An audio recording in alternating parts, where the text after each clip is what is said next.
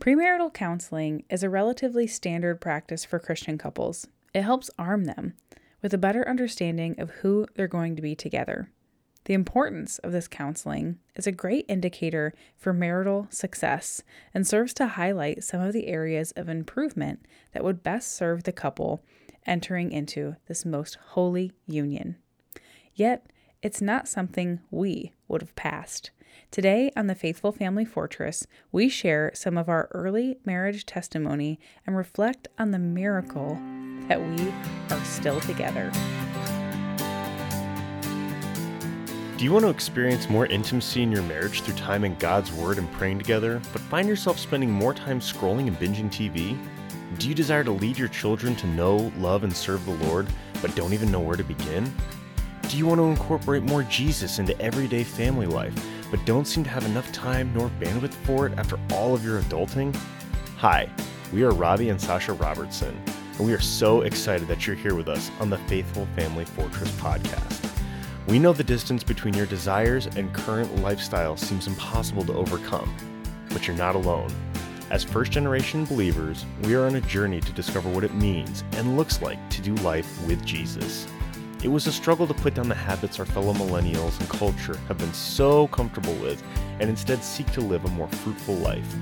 We're here to help build Christ-centered, faithful families by bringing mindfulness into your marriage, purpose into your parenting, and humility into the shared responsibility of homemaking. So fire up that pot of coffee, share an earbud with your spouse, and let's get busy with today's episode here on the Faithful Family Fortress podcast.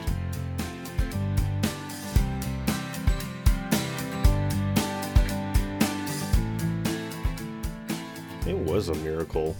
Like, really, like, looking back, we had no business getting married at all.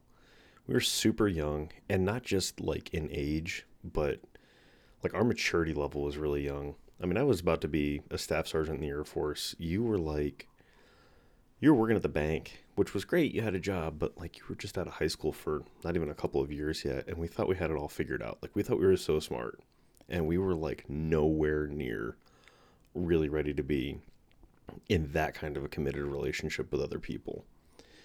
Like, up to that point, the longest relationship I'd ever been in was 3 months. Do you remember why we got married? Yeah, it was really hurried why we got married. Actually, I want to kind of dance around it and then get to the point. I remember telling you, I'm going to date you until you're 80. Like, I had no intention of getting married. No part of me ever wanted to get married, but the military, as always. I knew that my time up in Alaska was getting short. I had a 4-year assignment. It was like the end of year 3 when we met. And I'm like, well, they don't ship military girlfriends anywhere else. I'm going to end up somewhere other than here. And my last base I left, I tried to do the distance thing with a girl that I met there not too long before I left. You and I had been together way longer than I'd ever been with her. And, like, it flat out didn't work. I'm like, distance things don't work. I figured that much out. So it's like, well, better get off the pot and get married. And that kind of, I think we've been through the whole beginning of our marriage story a little bit. We can review some of it, but that was when I actually proposed because I saw the bottom coming up at me with my assignment here in Alaska, and it was either take a chance and try it with this girl or start over from square one. And I never really met anybody I liked as much as I like you. Well, I'd hope so. I mean, that was like 15 years ago. I went from three months to 15 years. And it was, but it was kind of hurried because I knew that it was like within a year of that last assignment or the year to the end of the assignment, the orders. And I was like, well, I need to propose now. We'd already been dating for a year. So we gave it a year, but we never really even talked to anybody. You proposed to me on our 1-year anniversary of dating. Yeah. And then the next day that the volcano went off. And it was because you knew that you were going to PCS soon? Yeah. I think we had kind of had that conversation too, because you're always like, I'm never getting married. I'm never getting married. We're going to be together for 7 years and it'll be common law marriage, but I'm never getting married. And then I remember having conversations about, like, you're in the military. You're going to leave. Yeah. And I was like, I'm not leaving my home with a boyfriend. Like, yeah, you pressed me with some global statements and some ultimatums at the time, which some of them were justified, some of them were, I think, a little unfair, but all of it kind of, at the time, I guess, was needed. That's who we were in that season. I was 19 years old when we met. You were 19 for like, okay, let's not get carried away. I was 20 years old when you proposed to me. Yes. We met when you were 19, right before your 20th birthday. You were basically 20. I was 23. I'm only 4 years older than you. It's weird how 4 years just seems like so much longer when you're young. Mm-hmm. Like you see like a couple now and we've been married 50 years. How old are you? Well, I'm 63. My wife's 59. You're like, oh, it's basically nothing.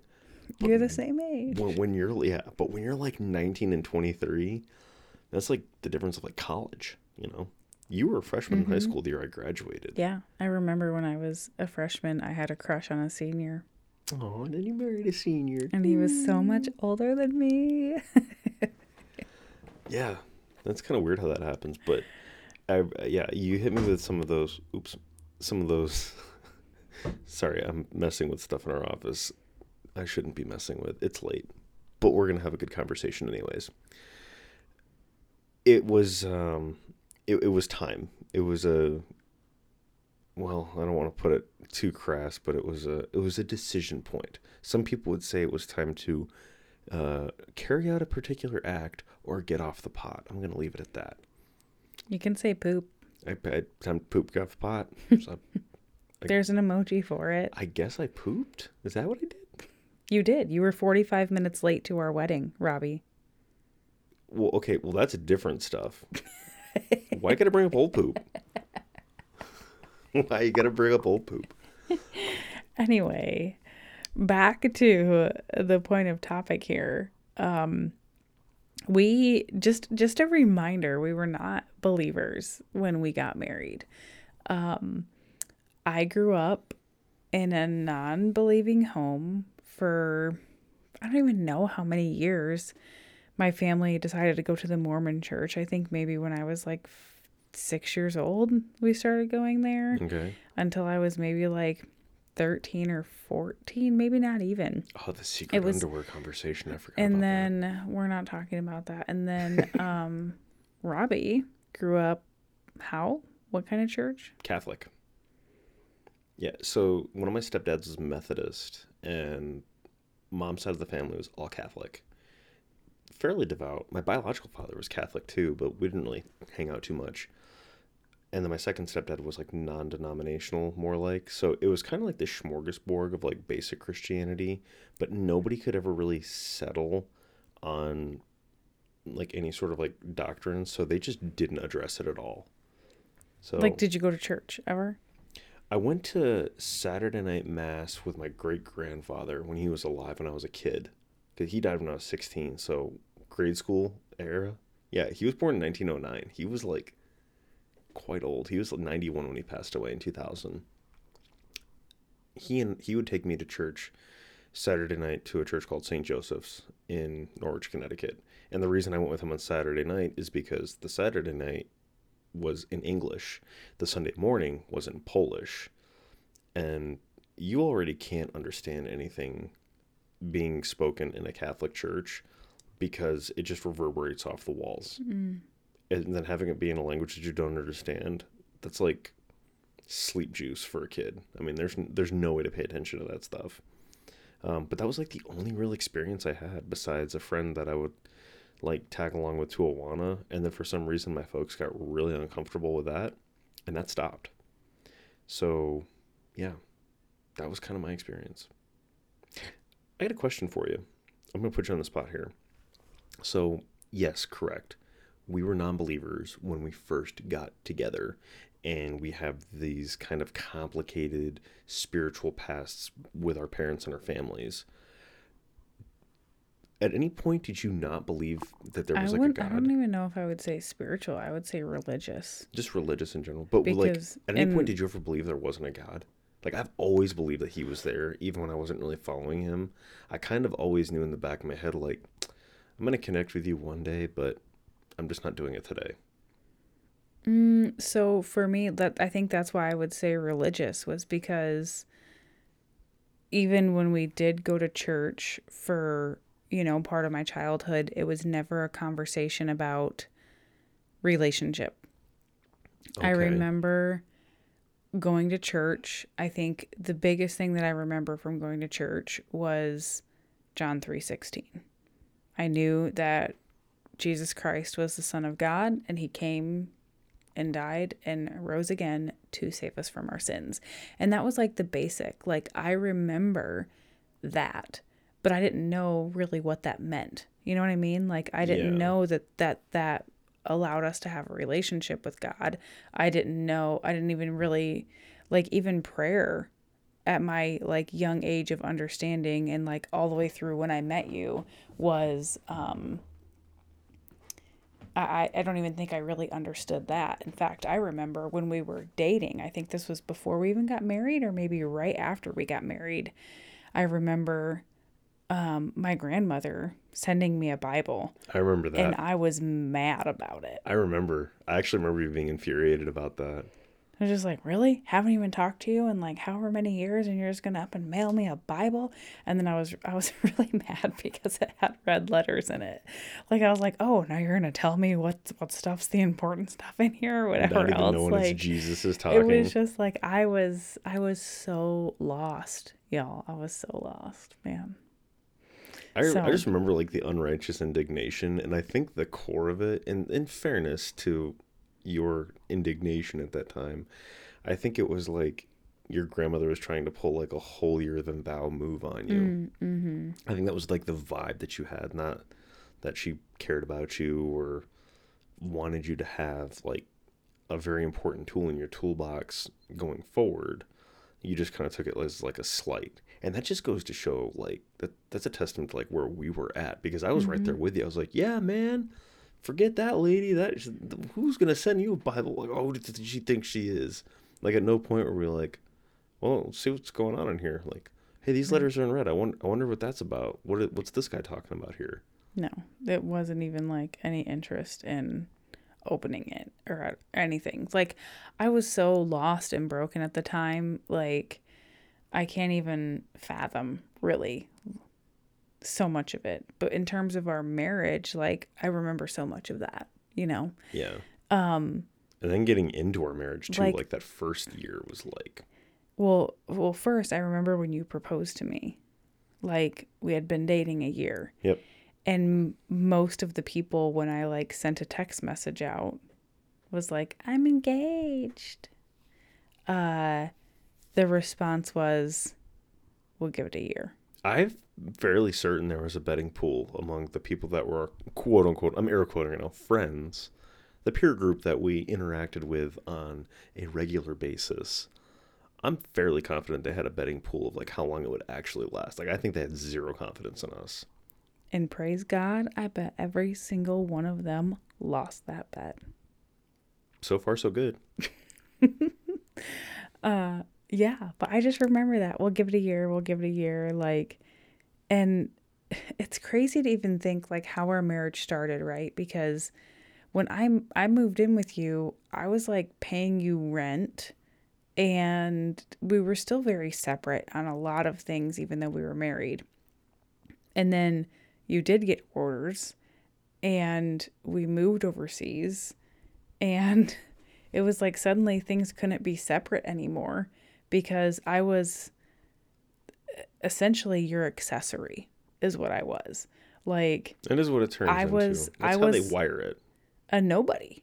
Like, I couldn't get a job. We couldn't afford even a second car for me for a while.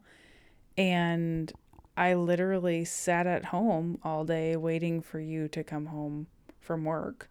Or I would get up early to drive you to work in order to have the car. And then... Oh, that was before you did the early wake-up thing, too. That was like a big deal. I had to entertain myself throughout the day, basically without spending money, because we were broke as a joke. Yeah, we were super broke when we moved to England. It was just expensive living there. And then the move itself was tough.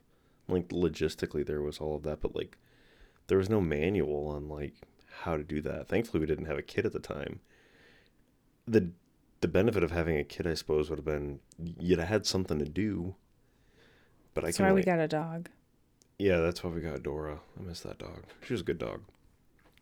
I remember that conversation too. We don't need to get into that too much, but basically, if you deploy and we don't have a dog, we will have one when you get home. So you might as well be in the decision-making process. I don't remember that conversation. I do.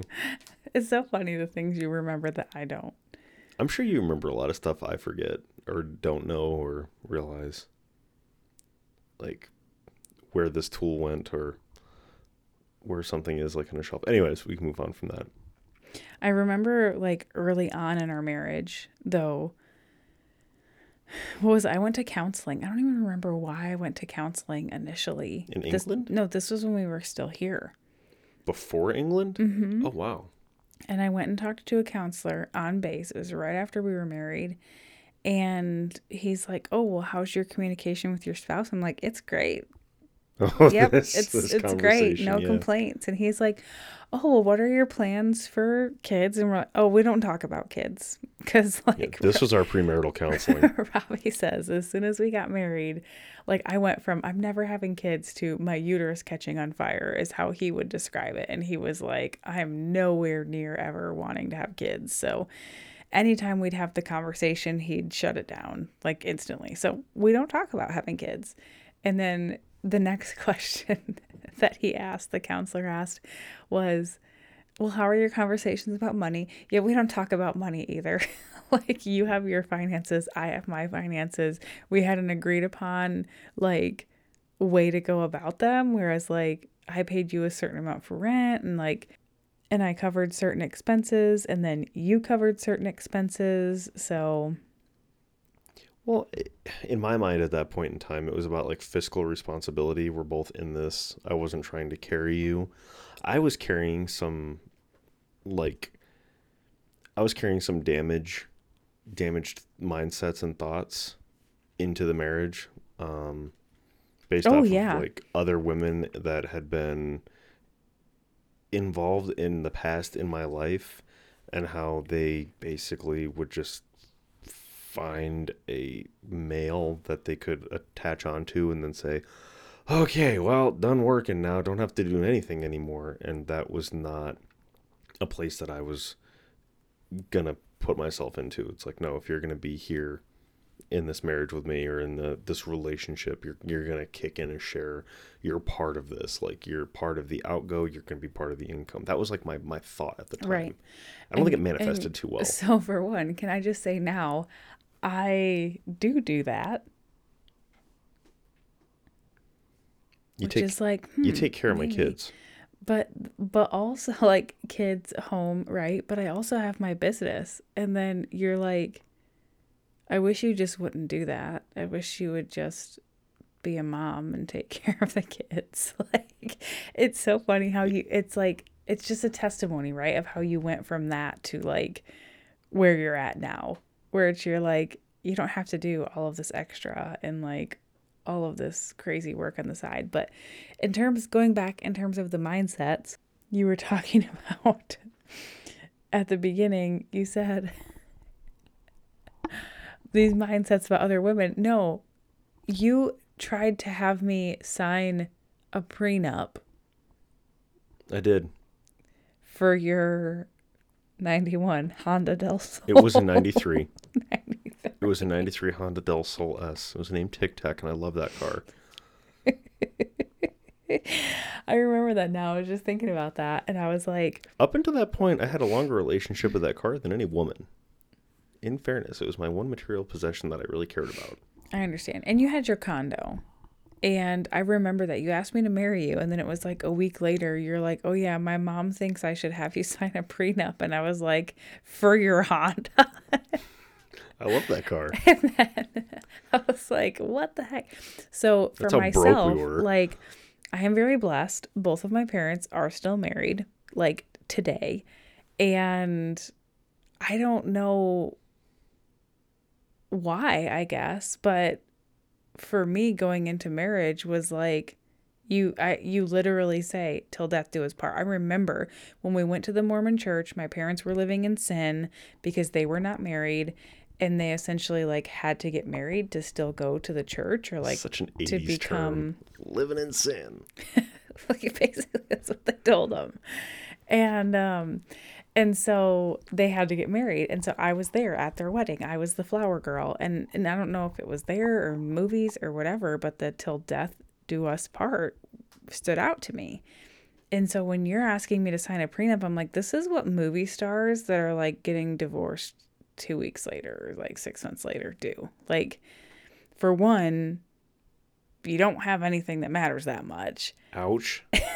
For two, I can't address all this, by the way. For two, I was like, I'm not going into marriage with the intent of divorcing. So to me, that was like, that was the core of it. I was like, if you want me to sign a prenup before we get married, that's like basically you saying you're protecting yourself for when we get divorced. And if we get married, I'm not planning on getting divorced. So we need to come to a common understanding of what marriage is, or we shouldn't be doing this. And I remember having that conversation of like, you need to check what marriage is to you, because this is what it is to me. Yeah, because marriage to me at that point, there were like two big definitions that were like in my head, and both of them revolved around divorce. The example that had been set to me is that like my mom has been divorced twice. She's three husbands. I have two stepdads. And that was like the example that was set to me. And people that stayed married forever, that was the old generation. That was our grandparents. You know, people in my parents' generation and my generation, everybody got divorced. I couldn't name people that just stayed married that were younger. It was just the way. So when you got married, it was just a matter of time before that exploded. That's just how it went. Teachers I went to school with would get divorced. I mean, a teacher that would be one last name my 7th grade year, my 8th grade year, she'd be a different last name. Like, that was reality for me. And then the horror stories of the guys in the military where they would like, they'd go to tech school or something, they'd get married, some gal, and then their life would have this nuclear explosion where she'd take his house and his truck and all the kids, turn the kids against him, take all of his money, take his retirement. And it was because she cheated on him while he was like serving his country, deployed in another location. And you just hear that narrative over and over again. And all I can think of is like, protect yourself. Don't do it at all. Don't get into this. Like, the fact that I even like proposed to you was like, boggles my mind that I even got to that point. And then after I did, I was like, well, I want to be with you, but like, I went into it with a lot of fear of these things, and it was like, I just need to protect myself for what little I have. One thing I've learned along the way too, and this is maybe not healthy, but just because you don't have anything doesn't mean somebody's not going to try to take it. And like, that's how, like, that was the mindset and the heart set that I had, like, literally going into it. I thought that you were just going to be my first ex-wife.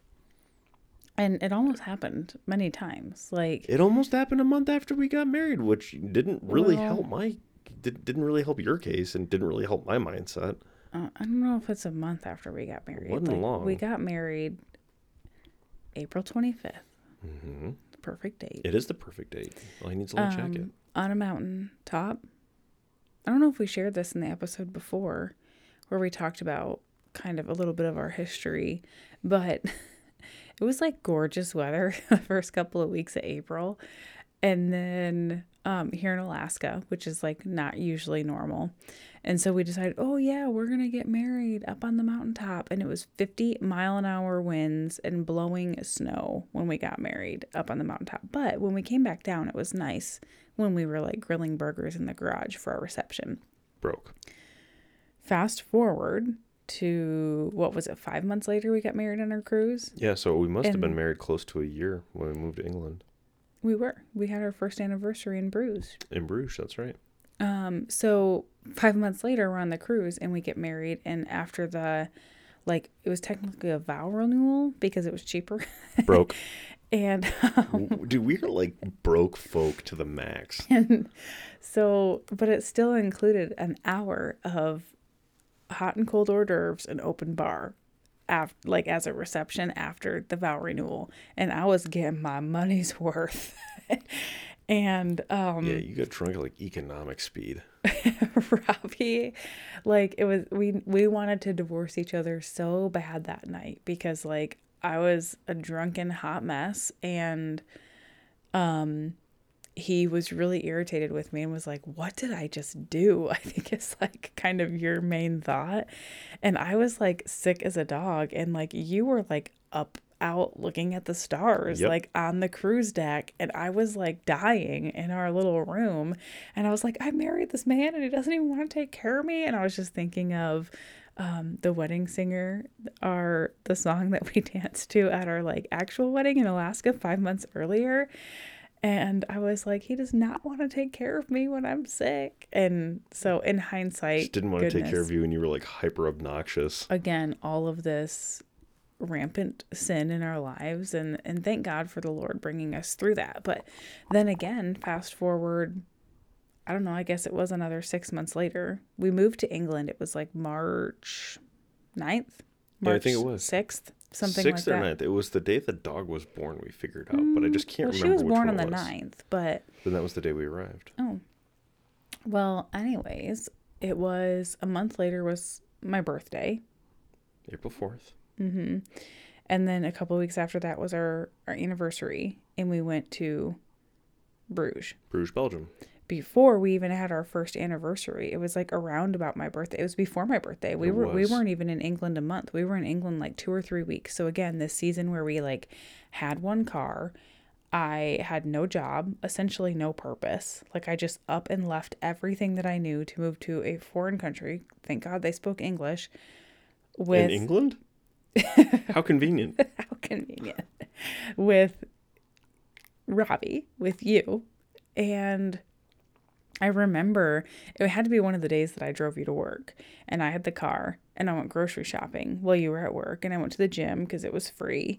And I remember I spent $86 at the commissary to get us groceries. And it was like for the whole week, I was so excited to tell you, like, I got all of these different things, and these are all the different meals that I'm going to make. And like, you got mad at me for spending this money at the commissary.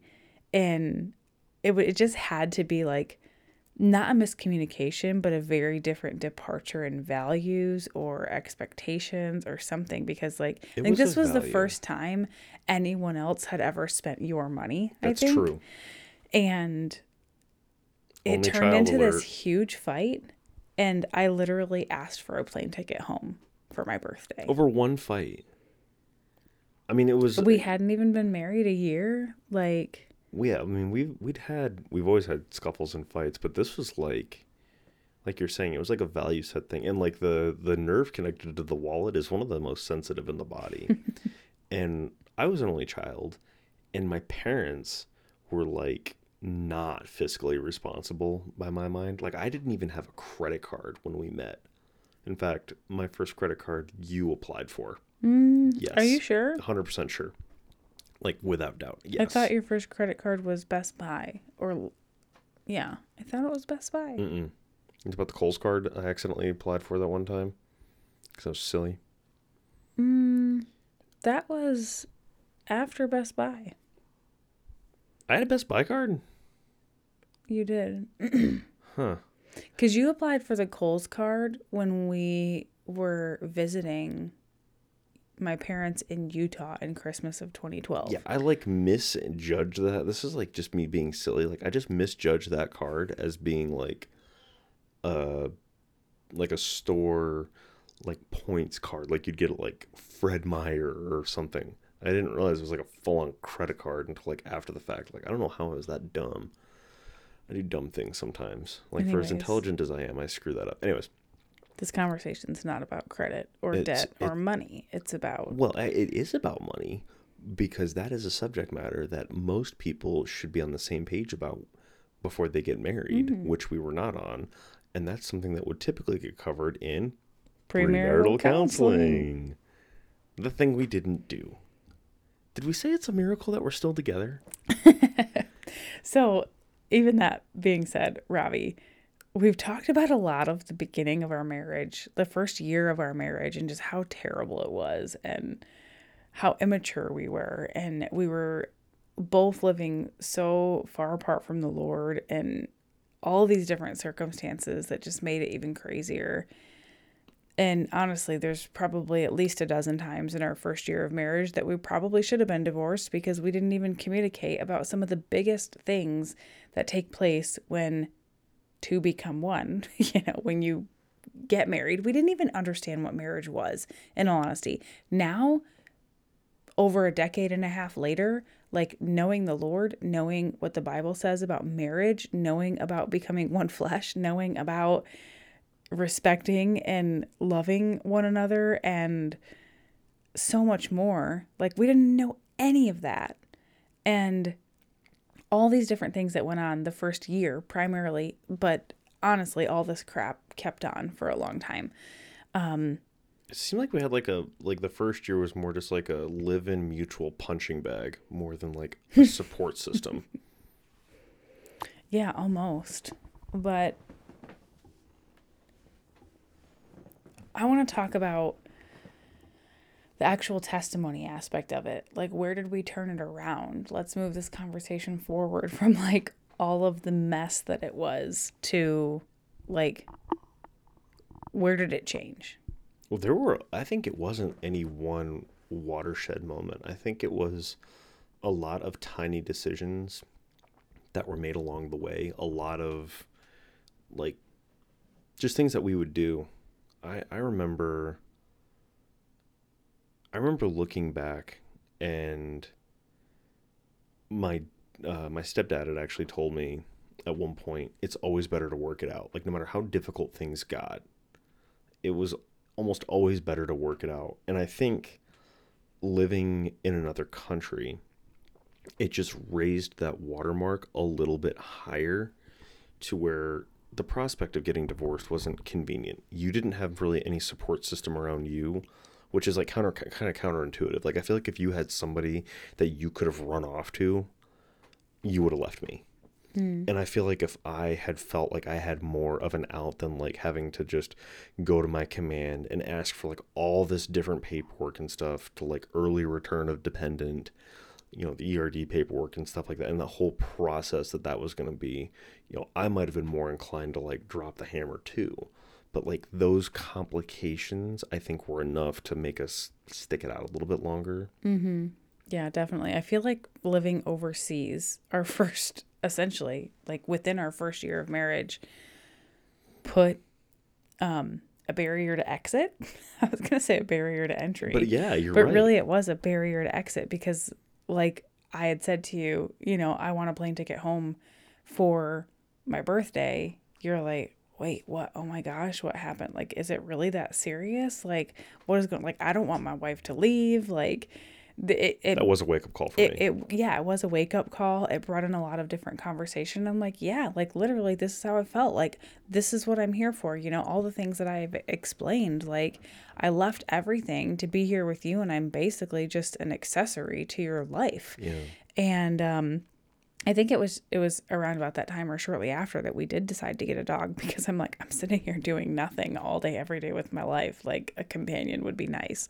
But yeah, I think it was a blessing in disguise, essentially, because I agree with you. If we were still, you know, here and I could have just like ran back to my parents or even moved in with my brother, or, you know, if I had like somebody to turn to during all that time that didn't involve thousands of dollars in plane tickets or, you know, you involving your command, like it would have made it so easy to get out. Yeah.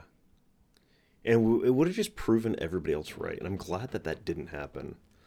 So I mean, I'm almost ashamed that it took something like that to keep us from splitting apart, but can we kind of talk about some of the stuff that began bringing us closer together? I'm thinking specifically like when I got back from my deployment, when we tried expanding our family a little bit, and that just sort of flopped. Yeah. Yeah, I think it's tough. It's tough to even say or to look at it in that light, I think. But I do believe that infertility helped a lot. It was I don't know if it was one of the first, but it's one of the biggest times that I can remember that you and I developed this, like, instead of it was us against each other, it was like us against the world. It definitely kind of punctuated the marriage. Yeah, for sure. And I remember, you know, it was during this time that we're talking about, Robbie found out about his, he has a chromosomal microdeletion. I don't know if we've talked about that here on the podcast before. It's a complicated genetics thing. But it results in male factor infertility. And this came out as news to us after whole year. Well, a year of trying, but that was after years of me asking you to, like, start a family, to have a baby. Like, I wanted to be a mom, and you were no. And then you were finally like, yes, to the point of you came home from a deployment and I was holding a sign that said, welcome home. It's baby making time. Baby making time. And then a year later, got that sign. Yeah. A year later, no baby. And so we went to go find out. And that's what we found out was about, you know, his male factor infertility. And so I remember you were like, well, you can divorce me. I won't even be upset. And I think that was kind of like my thing, like me asking for a plane ticket home. You're like, wait, what? And then you are like, no, you can divorce me. And I'm like, no, I'd be lost without you. Like, I remember giving you the out thinking that being married to me was going to limit all that you could possibly do. Like, you wanted this child so bad. And I've just been given news like, yeah, you're not that guy. You're not that guy. It's like, well, I'm not going to imprison this woman in this marriage with me when I can't give her the thing that she so deeply desires. Like, in like some weird warp sense, I loved you enough to let you go for that in that moment. Like, that was what was going on there. I said it out of love, believe it or not. Yeah. No, I know. And in my mind, it was like instant rejection. Not like you rejecting me, but like I just rejected that thought. I was like, nope, like that's not even something that I'm going to accept or consider or whatever. Like, and I think that was the moment for me of like, maybe it wasn't the moment. I mean, this is years into our marriage, guy. I said yes to marriage. Like we were together for years. Like I went into marriage with the idea that we're never splitting up, and I think that was just like another solidifying moment. But going back to what I had said earlier is like, I think this was one of the times that you and I realized that we were stronger. We were like better together, that we were stronger together. And we were able to develop this like us against the world mentality where it was like, it just made us bond even closer together, which I think when you're talking about infertility, it's one of the things that actually tears most people apart. Yeah. It's like, well, it's super counterintuitive, you know, for us. Blame placing and whatever else. But for us, it was like, well, if we're not going to be able to have kids, you know, at least we have each other. And that made us bond even stronger together. And then it was like everyone and everything else was on the outside of us and our marriage. And nobody understood what we were going through or what we had gone through. And so I think it was just a bonding thing that really brought us together. But even still, I think it was through that time, like, I think that might have been, I could even say, like the beginning of my relationship with God forming, but in a very faulty way, because my beliefs of God at the time were almost like the Disney fairy godfather, if you will, where every month during our infertility, I was like praying for a child, and then it didn't happen. And then I'm like, what's wrong with me? Like, or like either God was punishing me or he was punishing me for something that I did. And so it was like this very legalistic mindset where it was like, if we weren't having a baby, it was obviously because something that I had did. Like, it was because I cause and effect. It was because I drank alcohol that month, or, you know, it was because I wasn't right on the diet. Because I was like a crazy, you know, living apart from the Lord teenager or, you know, whatever else. I had a very legalistic mindset about who God was, but also a very very Godfather mindset of who God was. But it, at that time, it opened up the ideas of exploring and praying and then finding out that we couldn't have kids, I think, just brought us closer together. But then that praying and almost seeking a little bit was gone again for quite a while. Yeah, I definitely concur with that. I remember being extremely angry after we found out that we were infertile. But the one piece of shining silver lining to it that I don't even know if I've really shared this with you. That was a watershed moment for me, because when I was, deemed infertile and I couldn't bless your womb with my seed, and you didn't leave me, that was the first part of the perceived plan in my head that I had kind of anted with you, automatic negative thought, where we basically had gone off script, oh, she's trying to get married, have a home, and build a family with these kids and yada yada, I'm going to be the father and all this. And then I wasn't able to be the father in that colloquial way, and you still chose me. You still said, no, I'm still in this. That's the moment that it fully clicked with me. It was fully baked in. You were actually in the marriage to be with me. Even though you were asking for kids for years, it was in my mind up to that point, I was just holding off this tidal wave of inevitability of she's gonna get me to have a kid at some point. She's gonna get me to have a kid at some point. And you're going to exact your will against me. It was what it felt like. I'm telling you, this is what it felt like for a while there.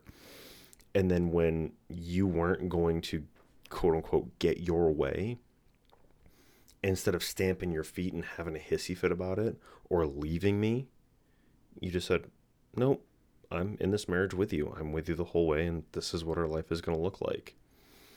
And that's I almost think you could call it grace, where you weren't going to get what you thought you were going to get. We weren't going to be able to do what we thought we were going to do. And instead of just getting angry with the other person, instead of you getting angry with me because I was not able to give you this thing, you were kind and gentle and understanding, and you leveled with me. And that was a new sensation. I wasn't used to that. And it was the beginning of, for me, how we got to where we are today. Now, granted, there was a lot of, it's a long, rocky road, but that was a good piece of it for me. I don't know if I ever shared that with you. I don't think so. Well, now everybody knows. And it's recorded, so I can't lie about it. I think another thing was you getting out of the military. I think that really drew us a lot closer together. And it's not one of those things where I gave you an ultimatum or anything to get out. I actually remember... One of the big things, okay, so I remember a couple things. One was you were saying through all of our infertility struggles, we had waited so long to get this referral, and we go to the referral and it's a genetics counselor. And they basically are explaining to you what's going on in your chromosomes. And we thought it was our next step infertility appointment to figure out how do we find a way to yes, yeah. How are we going to be able to have kids? And then we went to this appointment. This lady, she was actually pretty ticked off that we ended up there and the military didn't explain to us what this appointment was, and it just felt not the right place for us, but also just the discrepancy and testing results and just different things, right? And so I remember leaving this appointment that we had waited so long for, just depressed, and we just went to Cambridge and spent $500 on $500 that I don't know why I remember that number, but we spent a lot of money that day. Yeah, sushi, food and all kinds of stuff. Bought gifts for our dog. That was the most spoiled dog known to man. Yeah, came home, spoiled her, whatever else. But so you had this mindset of like, well, if the military isn't going to help me, like, build my family, have a child and grow my family, because essentially when we went back to the doctor after that, they're like, oh no, we don't do that. We'll find out what's wrong with you, but like, we do not cover any like fertility treatments IVF, or anything. Like, that's 100% on you. And it's going to be really expensive if you do it here in the UK. So you're probably going to have to wait till you go back to the United States and like all of this stuff. And we were just like, so put off by it, so frustrated. But so basically it was just like we lost all hope at that point. And I remember Robbie, like, if they're not going to help me bring a new life into this world and like essentially like, yeah, military says they're all about family, but they'll send me off to war and take my life, but they're not going to help me like create life. Like, that was one thing that I think really had started the trajectory to you getting out. And then I remember you driving on base one day and the guy's like, how you doing or whatever, and you're like, living the dream. Whose dream? Yeah, that was a mind blow. We talked about that on one of the podcast episodes on the Intentional Mom Life with Jesus podcast. We'll probably drop the link to that in the show notes if you wanted to go listen to that episode. But this whole living the dream, whose dream? Like, whose dream are you living? And Robbie's like, just blew his mind. Like, whose dream am I living? And it got him thinking. He's like, this wasn't my plan to do like life in the military and retire. And just started thinking about a lot of things. But then he came around to this idea that like the military is going to be done in 20 years, but my wife is forever. And I think I really struggled mostly because I was young and we didn't know the Lord.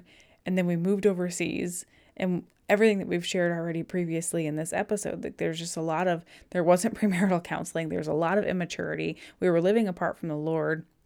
I had a lot of like, I was living in a state of coping mechanisms from trauma that I was ignoring at the time. I had a lot of broken friendships. I had a lot of anger. There was just so much brokenness, and it wasn't a healthy space for me to be. And then I think the third thing about getting out of the military was the overseas listing came out, and it was where we currently were. Yep. Or I think that was it. Yeah. Or Korea. I think Korea was one of them. Yeah. And then the stateside listing came out, and it was like Minot, North Dakota. And you're like, nope, I'm out. I actually just got that came up in my Facebook feed a couple days ago. Mm-hmm. Those. And I was like, yeah. And I remember even posting like, well, you made my decision real easy for me, mm-hmm. U.S. Air Force. A funny thing, I would have retired this summer if I'd have stayed in it for 20. Wow.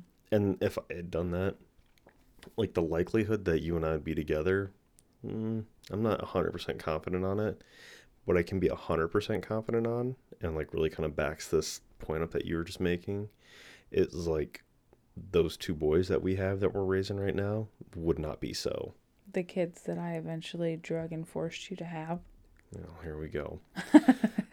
But no, like you were the, I forget where the idea came from. It wasn't from me, but like I knew the military was going to end at 20 years.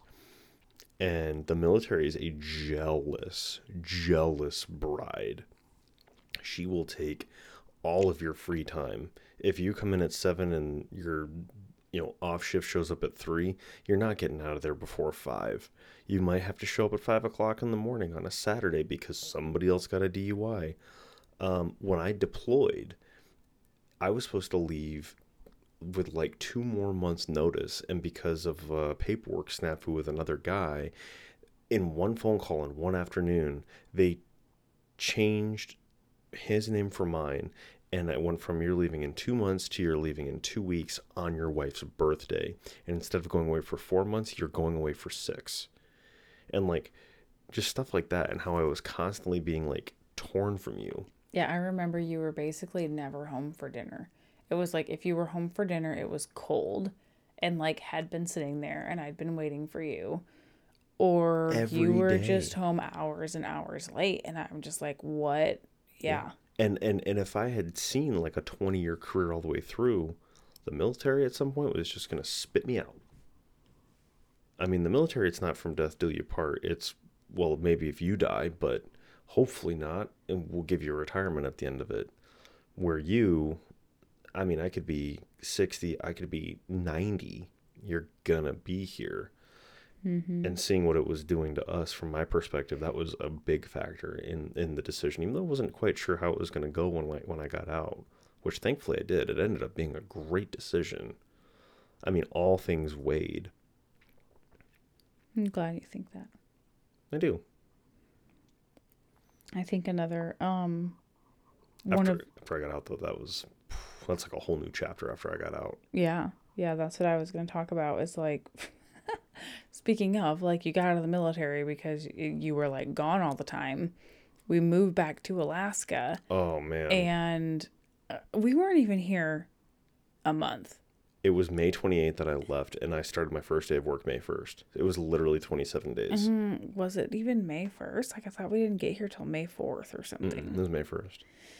So, yeah, it was not even a month. And Robbie's gone for 6 months in Dillingham, which is a little hop, skip airplane. It's a remote village you cannot drive to.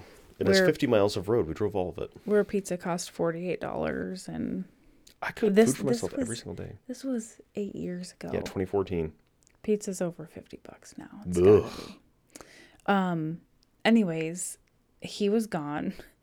Our condo that we owned and had been renting out was trashed. My family was living with us. Then more of my family was living with us. Then a family friend was trying to live with us. And yeah, there's like 7 people living in a space built for like 4. And you were gone. And so we moved out and rented a space, and I was trying to fix up the house. And it was just all of this mess in my life.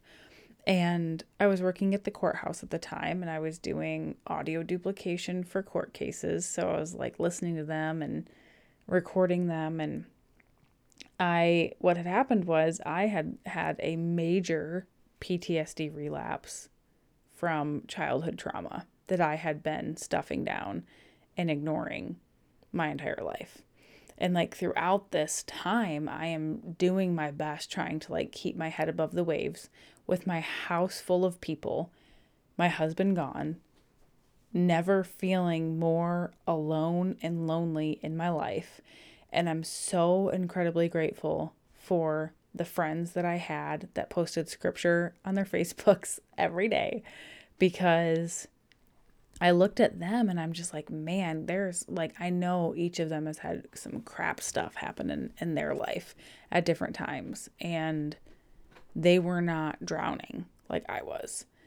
And so I downloaded a Bible app on my tablet at the time. And I remember laying in bed, reading it, and just going through this like devotion plan, which I still, to this day, I don't think I've completed it. I think it's still in my YouVersion app. It's kind of hilarious. I think it was called like the 60 to start or something. I could probably go back and look in my history and see if that was actually the first one, but it was confusing to me. And like, I wasn't going to church, but I was just praying. And then, I reached out to a counselor, and I tried to find a Christian counselor, and then I found someone, and then I started seeing a Christian counselor while I was reading the Bible and praying. And I was telling Robbie about this, and he was like, well, yeah, when he gets back from Dillingham, like, he'd gladly go to church with me. And I was like, what? Really? Like, I was kind of even afraid to tell him all of this stuff. But I remember going into church and just having all of this PTSD and just trying to find this recovery and like all of these things all at once.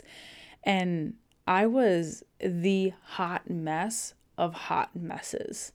Like, I, to this day, still look back and do not know why you tolerated me during that time. Like, you maybe were a total jerk when we first got married and, like, even when we were dating and after that. But, like, I don't even know why anybody wanted to be, like, within a 10-foot radius of me, because I was just all of the things wrapped up in one, like, swarm of a mess. I can speak to that. And I remember me, like, I even like begged you, I think, one time to just divorce me and to like let me go live in a van down by the river. Can't wait to share this story. Like, okay, go ahead. So remember how I'd, reaching back a little bit earlier in the episode, how I told you, how it really changed for me when you stayed with me through the infertility? Well, couple that with the fact that I have just made this burn the ships decision to leave the military. There's no way I'm divorcing you now.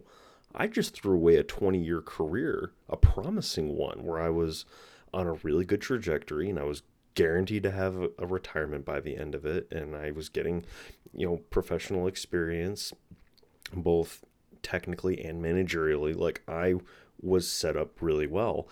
And I put that aside because I was going to pursue this life with you. I'm not going to let you go because you're having a rough day, 365 of them in a row. That's not how that goes. But I also remember one night we were talking. It was when I was in Dillingham. And you were on the phone and you were just sobbing. And you were broken down and you were just completely defeated. And it was everything that you had just listed. You're in this house. You don't feel like you're supported by anybody, but you're having to support everybody. And it's all falling apart around you. And these new things are coming up for you. They're not new. They're old, but they're new now because they weren't things that were being processed. And it was all at once. And here I am. In a remote village, an hour and a half plane ride away, completely helpless. I can't just leave. I can't just come see you without, making some huge impact on the way that we live our lives from here on forward. And definitely nothing I can do in that moment. And that was where a lot of I don't know about gentleness necessarily, but compassion for you was coming from. I wasn't going to let you go in that time. And I do remember you saying that you should just leave me and I'm trash. I have no value. And I should just take our van, our 77 Volkswagen bus. That was such a sweet vehicle. And I just want to go live down by the river. And I remember laughing at you. Mm-hmm. It wasn't just it was guffawing. That was one of the funniest things I'd ever heard. I'm not leaving you. You are being silly for being silly right now.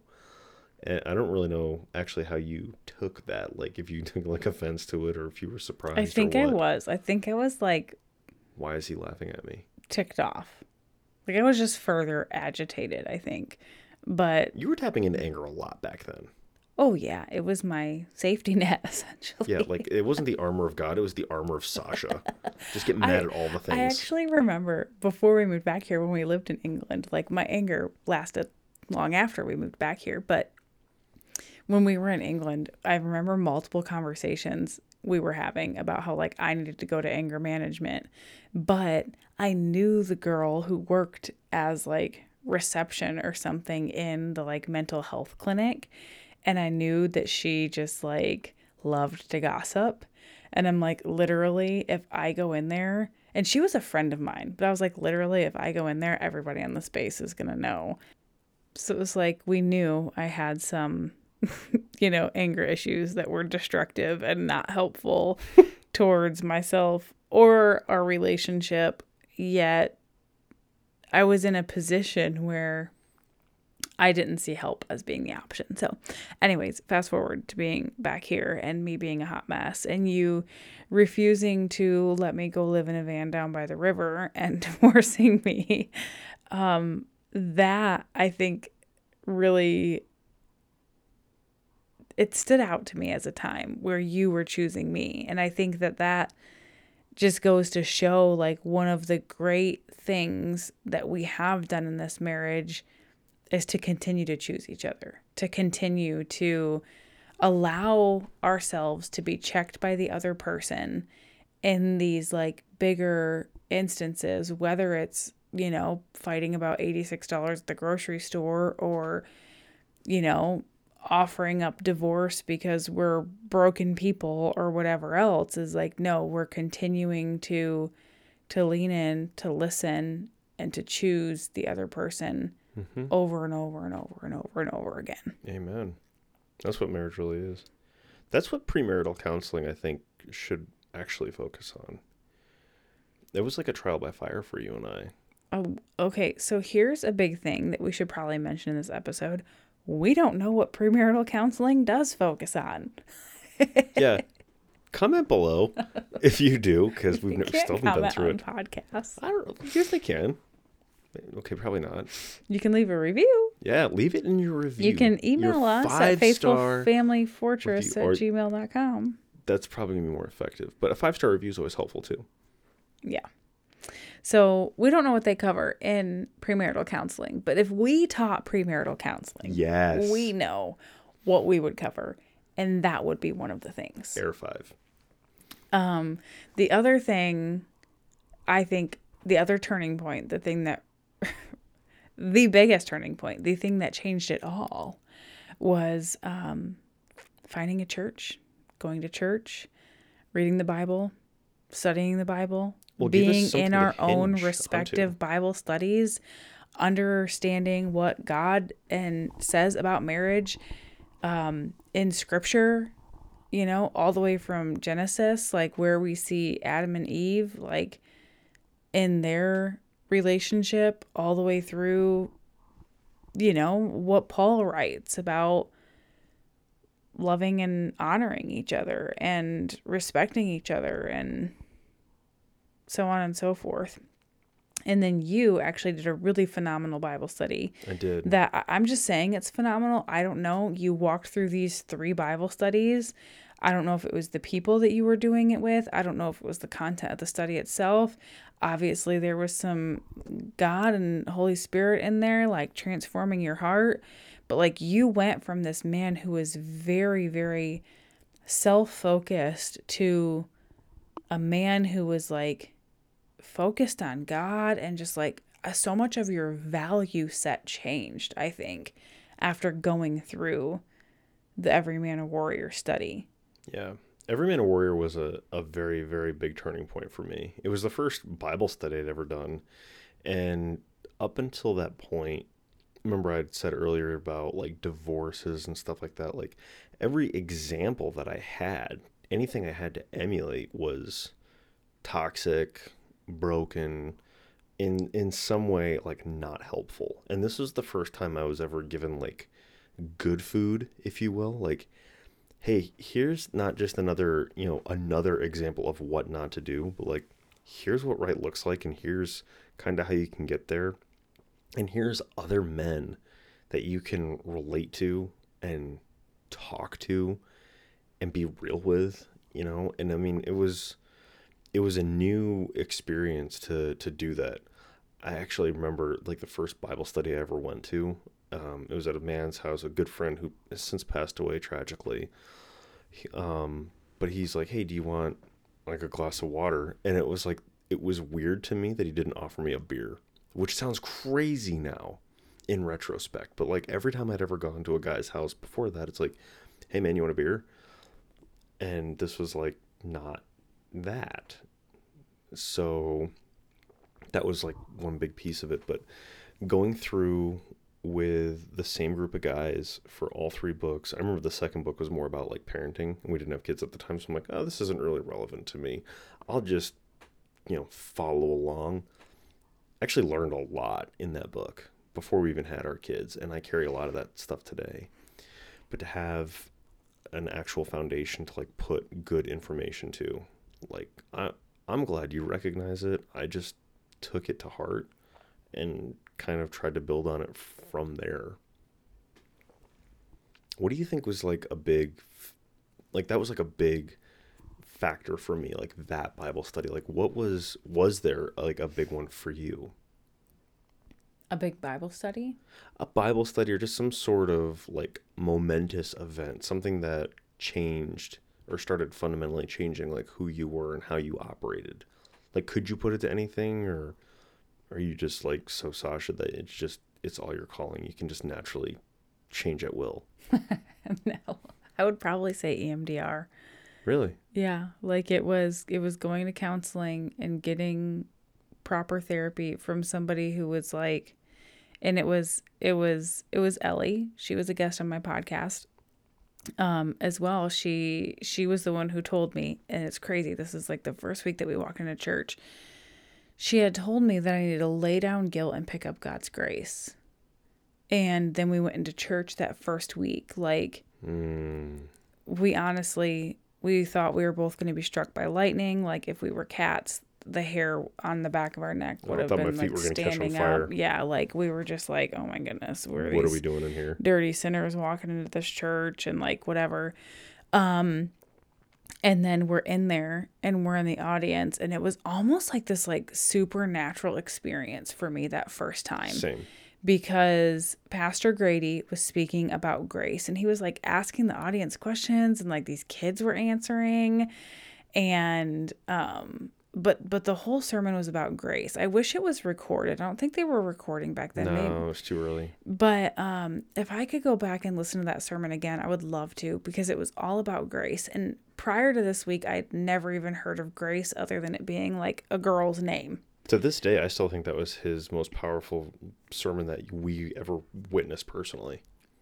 Like, it was this supernatural experience, because for most of it, I could have swore, like, I was the only person in the audience. Like, everyone else was just, like, not even there or blurred out. Like, you would almost see this, like, as a cinematic thing in a movie where, like, you know, somebody's sitting there in a room, but then just like all the people disappear. And it was literally a moment where like I knew that God was real and was close and knew me, because he was speaking directly through Pastor Grady, directly to me, this first time that I had ever walked into church.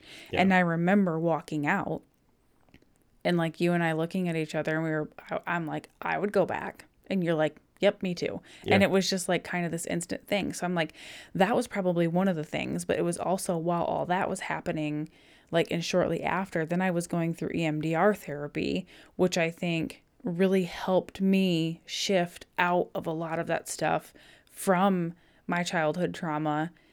But then it was just after that, I think it was just a lot of little tiny baby steps along the way that would take me, you know, probably another 2 hours on this podcast if I were to break out into every single one of them. So I don't think it was any one major like transformative Bible study that I went through or anything like that. But there were a lot of little things that even today I can look back and say, yeah, that was a moment. Yeah, that was a moment. Yeah, that was a moment. But it was just God guiding me through like every step of healing that I needed to get to who I am today. And I also don't think I'm done with that. Like, no, I don't. He's still guiding me through a lot of that. But I think I don't even know. I feel like I could talk and talk and talk about this forever. But I'm like, there were still, guys, even after we were believers, after we knew what marriage was all about, we still had these like missteps. We still hurt each other. We still have had fights or arguments, and like, oh, the Valentine's Day massacre, was that last year, two years ago? Not a massacre. It was a pretty bad fight. It was, but again, it goes back to it, even some of the things you said in our earlier in this episode today, in this conversation, is like, yep, now because of the beliefs that you shared from way back then, that like we haven't really had this conversation, this like specific conversation about it before. Yeah. I'm like, oh yeah, I can see exactly why that conversation on that Valentine's Day went the way it was. Yeah. And so now y'all are like, oh my gosh, you got to tell us, what was this Valentine's? What was this conversation? So in short, there's these kids. By the way, all three of them are still there. Are you kidding me? No. So that's heartbreaking. A local organization here in Alaska called Beacon Hill works with very close to the foster system. And so they take kids, usually older kids or sibling groups that have been in foster care for a long time. They're usually legally free, which means their parents' rights have already been terminated. And they have, it's called the Heart Gallery, where they do photo shoots of these kids and like extra interviews and whatever else. And the Heart Gallery is like this traveling profile of kids that goes around, like your church can host it, your business can host it, whatever else. And they have a website for it, and you can go see the kids that are, they're waiting for a forever home, a family that can be theirs. And there's these three siblings, and they've been on there for a long time, and it breaks my heart. And so I remember telling Robbie about these three kids are still on there, and like Robbie was triggered, like in this moment. And he started, it was a very calm conversation at first, but just the words that were coming out of his mouth were, Robbie has said before, he likes to be just as surprised by the things coming out of his mouth as other people. Like, no filter. Sometimes it's funny. And yeah. Not today. I think it's about humor. But in that moment, it was not. It was a lot of very hurtful things coming from these like internal agreements. It was just like the enemy had a hold on him, and there were thoughts that he had, maybe feelings that he was having that turned into thoughts that were just festering. And he just decided that day he was going to open up the floodgates on Valentine's as we're out to dinner. And I'm nothing if not punctual timing. I was sitting there bawling my eyes out because all I did was bring up these kids again. I'm like, we can just meet them. It doesn't mean we're adopting them. Like, it doesn't mean like all of these things. And Robbie, so it was about those, like what you had said about, you know, one of these days she's just going to make me have kids against my will or whatever else. And how like. And at this point in time, we already had Solo. Yeah, we already had one kid. We were already in the adoption journey again, weren't we? Mm-hmm. Like, and I had just brought up these kids, and it turned into this big old argument. And Robbie said a lot of mean, hurtful things, like digging up stuff from the past and whatever else. And like, and just making these, like global statements. Global statements that were like, well, for one, that's not even close to true. So you need to check your thoughts before spewing that kind of just nastiness out towards me. So anyways, we are still human. We are still broken people. I mean, we're flipping awesome. We're amazing. We are best friends. We get along 99% of the time.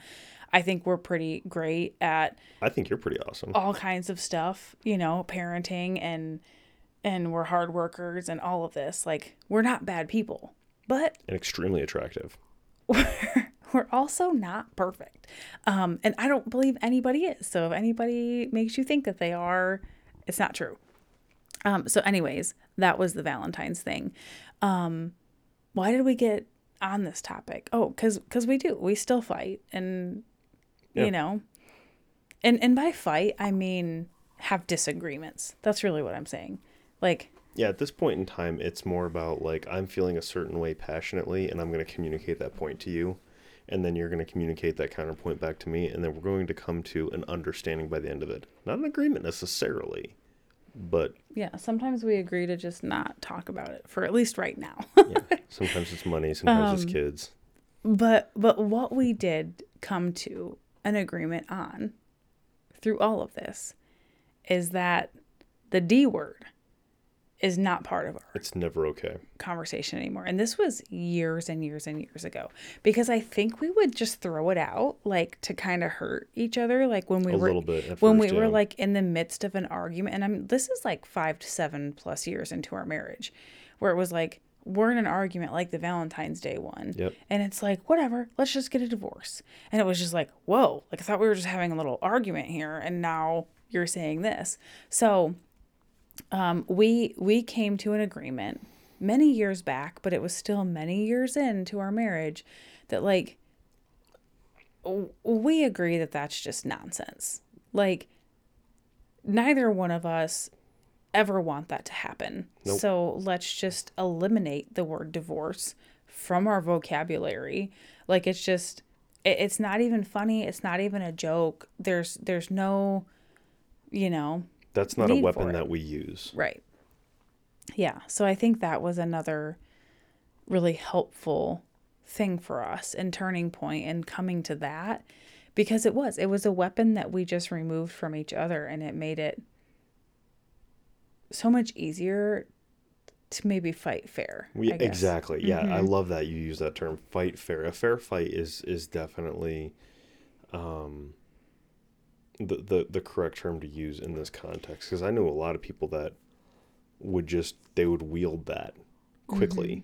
Mm-hmm. And I think too, like, I don't know why, if fight fair or like even fighting, like I'm thinking of like MMA fighters and like domestic violence and stuff. And I just want you guys to know there ain't none of that going on. Like, yeah, she doesn't hit me with a chair. I don't come off the top rope. Didn't you say? I remember one day actually when we were in England. Oh boy, you're not gonna get me in trouble, are you? No, we were in England, and I don't even know why, what it was about, why we were there, but like we were in your commander's office, and the commander's office. Yeah, but it wasn't like nobody was in trouble or anything, and then. Like, you had said something, and then, I don't know if it was, like, the first shirt or the commander or someone had said something about I'm not going to need to call the first shirt or something like that, or there's not going to be domestic violence here or anything. And he's like, and then you had said something about me, like, being an abuser in front of your commander or something. Like, yeah, you don't have to worry about me hitting her. Like, if it's going to be domestic abuse, it's going to be her hitting me. I was like, oh my goodness, you said that to your commander? Like, I was trying to diffuse tension that wasn't there, but at the same time, like, let's be honest, who's the angry one? I was the angry one. Atta girl. I love how you're just so honest and own it. That's who you were, mm-hmm. not who you are.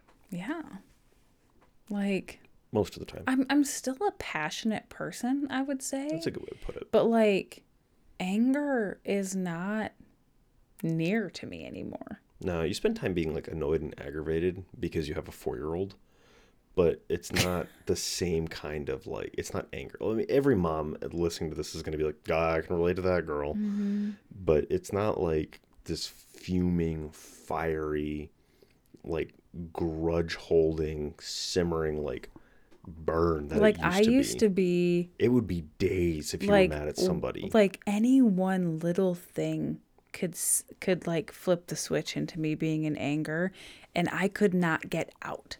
Like it was just like that is easy who I was. Impossible to be out for days. It was just like, and you know, maybe it wasn't always days. I don't know.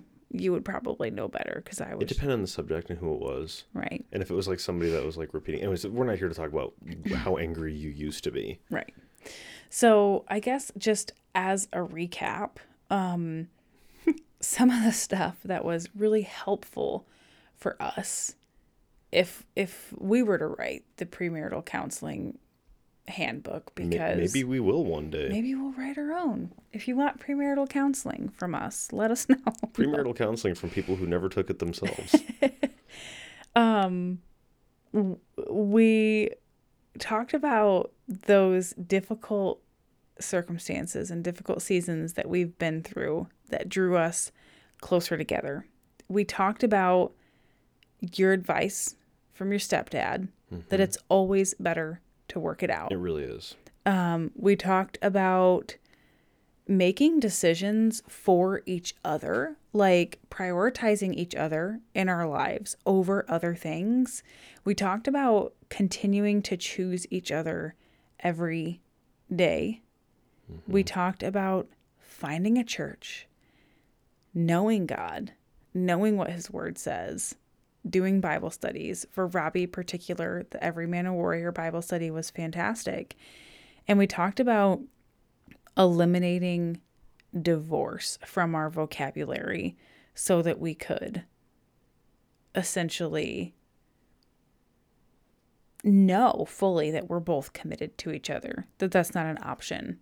Yeah. And to help us fight more fair. Because in reality, like when you're a married couple, like you're going to have arguments. Well, you have to. You don't have a good marriage if you're not fighting sometimes. And I would add to that too, like everybody talks about like unconditional love. Like you should have unconditional love for, you know, your spouse, your kids, yada, yada. But I think one thing that we have found is that you have to have like unconditional acceptance for that person.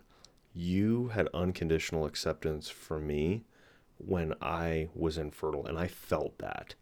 And I had unconditional acceptance for you when you hit that like real deep pit of depression and loss of self-esteem and value. Like I came through, I was like, no, like I'm going to be here. And like we had that. And I think that was like, you can't fabricate that.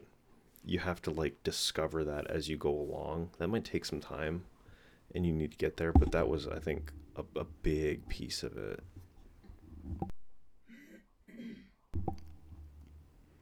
Yeah. And lastly, I want to point out communication, because I think that's been a really huge thing for us, is just being able to communicate with each other, whether it's like, this is something that's bothering me, this is something that's not okay, whatever else, like this is something that hurt me, whatever the communication needs to be, but also the other person being receptive and being willing to take that into a place of self-reflection and like, okay, maybe I do need to check some things here.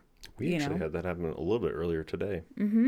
I was working on a house project. It was a fan in my kid's bathroom that's going not great for me.